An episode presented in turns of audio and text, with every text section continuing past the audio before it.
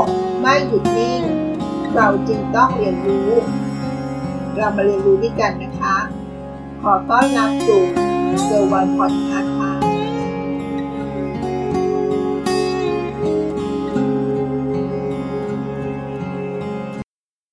สวัสดีค่ะ ยินดีต้อนรับสู่เกิร์ลวันพอดแคสต์ในบทความนี้เขาได้สรุปหนังสือที่ชื่อว่า Think Again ข้อสรุปของหนังสือนี้น่าสนใจนะคะ ข้อที่ 1 ธรรมชาติของมนุษย์เก่งมากในการหาความรู้นะคะ แล้วก็เก่งมากในการกอดความรู้เดิมๆไว้ด้วยค่ะ การกระชากความเชื่อเดิมนั้น มันต้องใช้เวลาและใช้พลังงานเป็นอย่างมากเลยนะคะ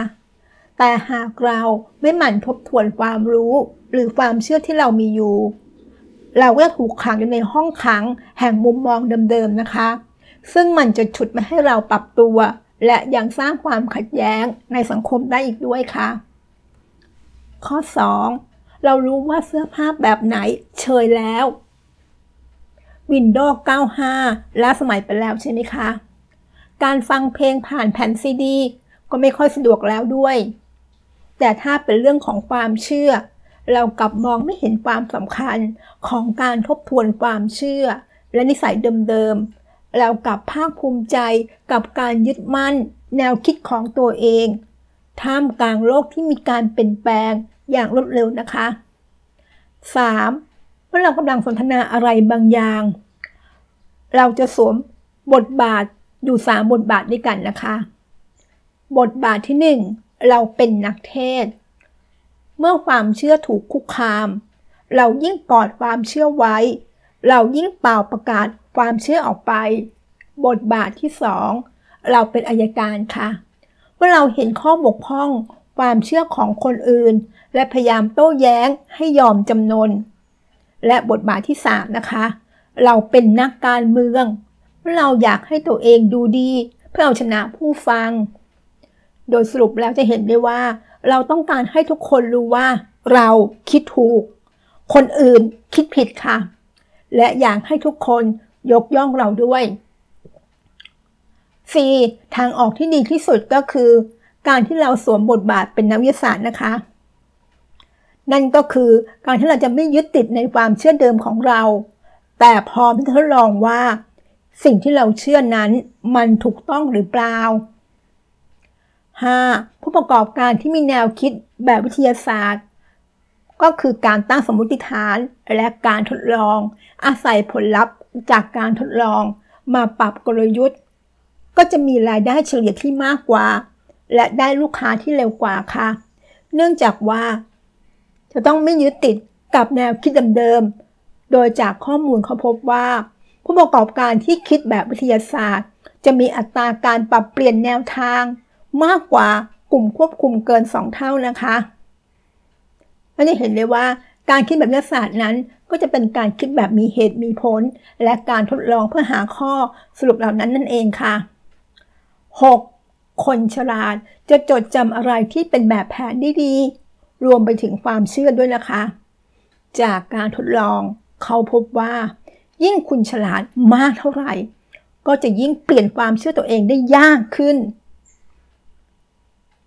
คุณฉลาดมากเท่าไหร่ ก็ยิ่งเปลี่ยนความเชื่อตัวเองได้ยากขึ้นนะคะ และคนอื่นก็จะไปเปลี่ยนความเชื่อเขาได้ยากมากด้วย เพราะคนฉลาดมักจะหาเหตุผล มาหักร้าง มายืนยันความเชื่อตัวเองได้เก่งค่ะ สรุปก็คือ คนใดที่เก่งในการใช้ความคิด ก็จะยิ่งทบทวนความคิดได้แย่ลงนั่นเองค่ะ 7. เมื่อเราพูดคุยกับใครจำไว้ว่า ให้เราพุ่งไปที่ความอยากรู้ อยากเข้าใจความคิดของอีกฝ่ายอย่างกระตือรือร้นนะคะ โดยวางความถูกผิดเอาไว้ก่อน เหมือนอยากเข้าใจให้มันแจ่มแจ้ง ในความรู้สึกนึกคิดของอีกฝ่ายหนึ่งส่วนเราจะเห็นด้วย หรือเราจะไม่ค่อยไม่เห็นด้วย ไว้ว่ากันทีหลังนะคะ 8. การจะเปิดรับสิ่งใหม่ ๆ ได้แล้วก็เราต้องถอดแบบ หลักวิทยาศาสตร์นะคะ การถ่อมตัวและเคลือบแคลงสงสัยค่ะ ถ้าเราไม่สงสัย เราก็คงไม่หาคำตอบใช่ไหมคะ ถ้าเรามั่นใจในความเชื่อของตัวเองมากเกินไป เรายิ่งไม่ทำอะไรเลยนะคะ 9. โรคนี้มีคนสองแบบค่ะ คนแรก คนละคิดว่าตัวเองเก่งกับอีกคนหนึ่งคุณที่คิดว่าตัวเองไม่เก่ง หลายคนหาบาลานซ์ตรงนี้ไม่เจอ ทางออกก็คือ เราควรเชื่อมั่นในการเรียนรู้ของตัวเรานะคะ แต่ไม่ควรเชื่อมั่นในเครื่องมือที่เราใช้ ก็คือเส้นทางที่เราเลือกได้นั่นเองค่ะ วิธีนี้ทำให้เรายัางคงถ่อมตน และลึกๆแล้ว ยังมีความมั่นใจในตัวเองอยู่นะคะ 10. คนที่คิดว่าตัวเองเก่ง มักตกเป็นเหยื่อของการประเมินตัวเองสูงเกินไปนะคะ ซึ่งถูกทำลายผ่านปรากฏการณ์ Dunning-Kruger effect ตัวนี้จะบอกว่า คนที่มีความรู้เพียงน้อยนิด จะมั่นใจในตัวเองแบบเกินเบอร์มาก ทั้งทางที่เมื่อทดสอบความรู้จริง ๆ กลับได้คะแนนนิดเดียว 11. ถ้าเราประเมินตัวเองว่าต่ำไป ก็ทำให้สังคมประเทศชาติ เสียโอกาสที่จะมีคนเก่งเป็นผู้นำนะคะ ส่วนถ้าประเทศชาติได้คนที่หลงตัวเองเกินไป ก็สร้างความเสียหายได้อย่างเกินจินตนาการด้วยค่ะ 12. ข้อดีของคนที่ประเมินความสามารถของตัวเองต่ำไป ก็คือว่าเขาจะมีความเห็นอกเห็นใจ และให้เกียรติเพื่อนร่วมงานมากกว่า มืออาชีพเลยนะคะ และมีมารยาททางสังคมมากกว่าด้วยค่ะ 13. การรู้ตัวเองคิดผิดไม่ได้ทำให้เราดูมีความสามารถลดลงนะคะ มันเป็นการแสดงออกถึงความซื่อสัตย์และเป็นการแสดงความเต็มใจที่เราจะเรียนรู้นะคะ 14. การขัดแย้งเรื่องของความสัมพันธ์ มักจะส่งผลเสียต่องานเลยนะคะ แต่การขัดแย้งเรื่องงานกลับทำให้เราพบทางออกที่ดีกว่านะคะ การไม่มีความขัดแย้งไม่ได้หมายความว่า มีความสามัคคีเสมอไปนะคะ แต่กลับเป็นการไม่ใส่ใจกันต่างหาก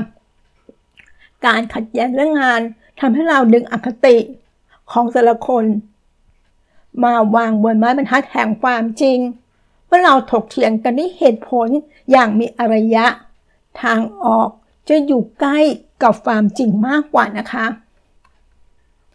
15. เราเรียนรู้จากคนที่ท้าทายความคิดได้ มากกว่าคนที่เห็นพ้องกับเรานะคะ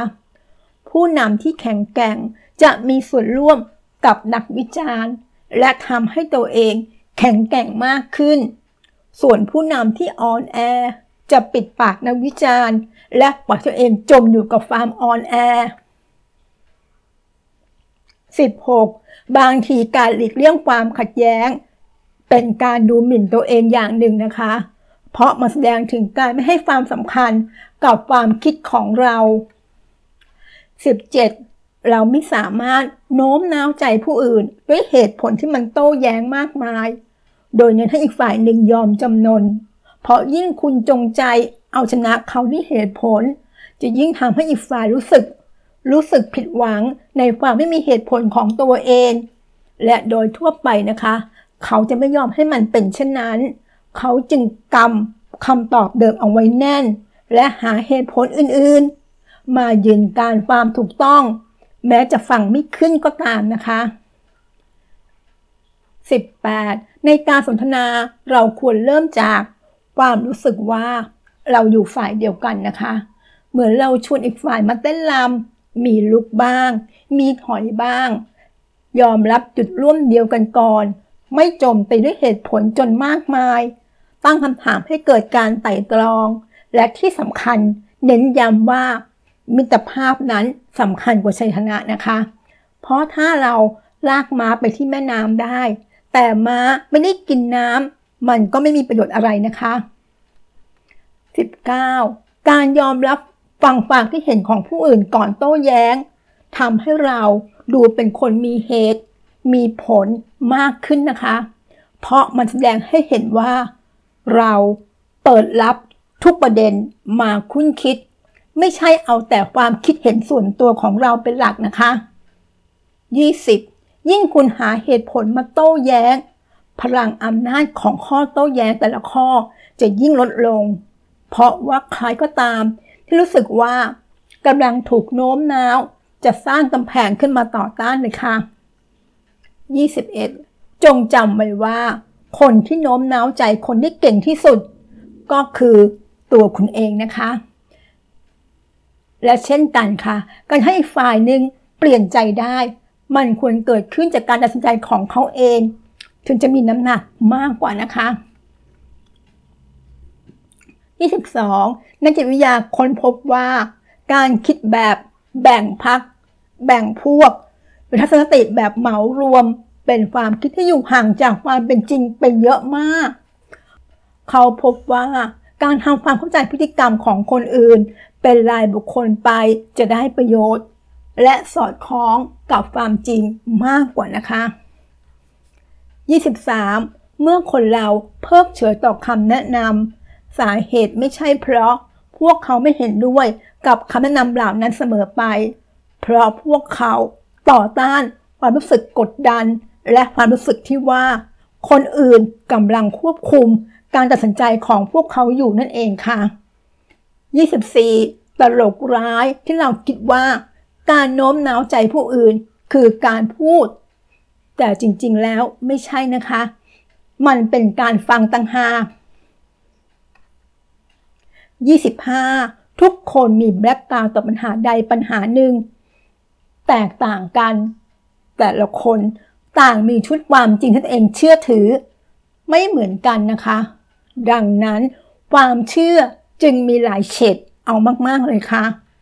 เช่น เรื่องภาวะโรคร้อน บางคนตื่นตระหนก บางคนกังวล บางคนเครือบแคลง บางคนเพิกเฉย แต่พื้นที่สื่อที่จำกัดทำให้มักพลาดหัวข่าว แบ่งผู้คนออก เป็นแค่สองกลุ่ม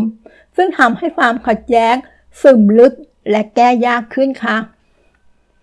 26 เรามักเคยได้ยินคำว่า EQ สำคัญกว่า IQ แต่ความจริงแล้ว EQ สำคัญกว่า IQ เฉพาะงานที่เกี่ยวข้องกับอารมณ์และความรู้สึก แต่ถ้าเป็นงานด้านอื่นๆ แล้วก็ IQ มักมีความสำคัญมากกว่า เช่น ช่างยนต์ นักบัญชี ประเด็นนี้แสดงให้เห็นว่า เราถูกชักนำด้วยการพาดหัวด้านเดียว ซึ่งบางทีก็จะไม่ครอบคลุมกับความซับซ้อนที่เกิดขึ้นจริงนะคะ 27. องค์กรที่มีวัฒนธรรมเน้นผลลัพธ์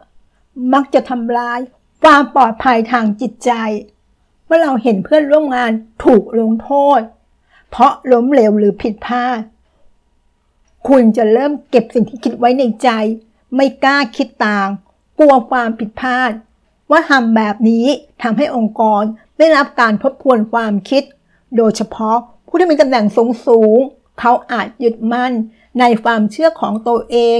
จนทำให้เกิดความผิดพลาดที่ยากจะแก้ไขได้ค่ะ 28. เราไม่ควรถามเด็กว่า โตขึ้นเราอยากเป็นอะไร เพราะมันทำให้เด็กเห็นความสำคัญว่า เมื่อโตขึ้น เรา ต้องกลายเป็นอะไรสักอย่าง ทั้งๆทที่จริงแล้ว เด็กๆสามารถเติบโตไปทำอะไรได้อีกมากมายเลยนะคะ การถามเช่นนั้นเป็นการสร้างภาพฝันที่อาจทำให้เกิดการยึดติด ในอาชีพใดอาชีพหนึ่ง ซึ่งมาถึงเวลานั้นแล้ว ถ้าเขาไม่ได้ชอบมันจริงๆ เขาจะไม่กล้าปฏิเสธมัน งานคือสิ่งที่เราทำไม่ใช่สิ่งที่เราเป็น อย่าปล่อยให้ความเชื่อว่าเราต้องโตมาเป็นอะไรสักอย่างจำกัดความเป็นไปได้ตลอดชีวิตนะคะ นั่นก็คือข้อสรุป 28 ข้อจากหนังสือ Think Again ค่ะ ขอบคุณที่รับฟังเกอร์วันพอดแคสต์แล้วพบกันในโซถัดไป สวัสดีค่ะ ติดตามเกอร์วันพอดแคสต์ได้ที่ Facebook YouTube แองเกอร์บอดคสต์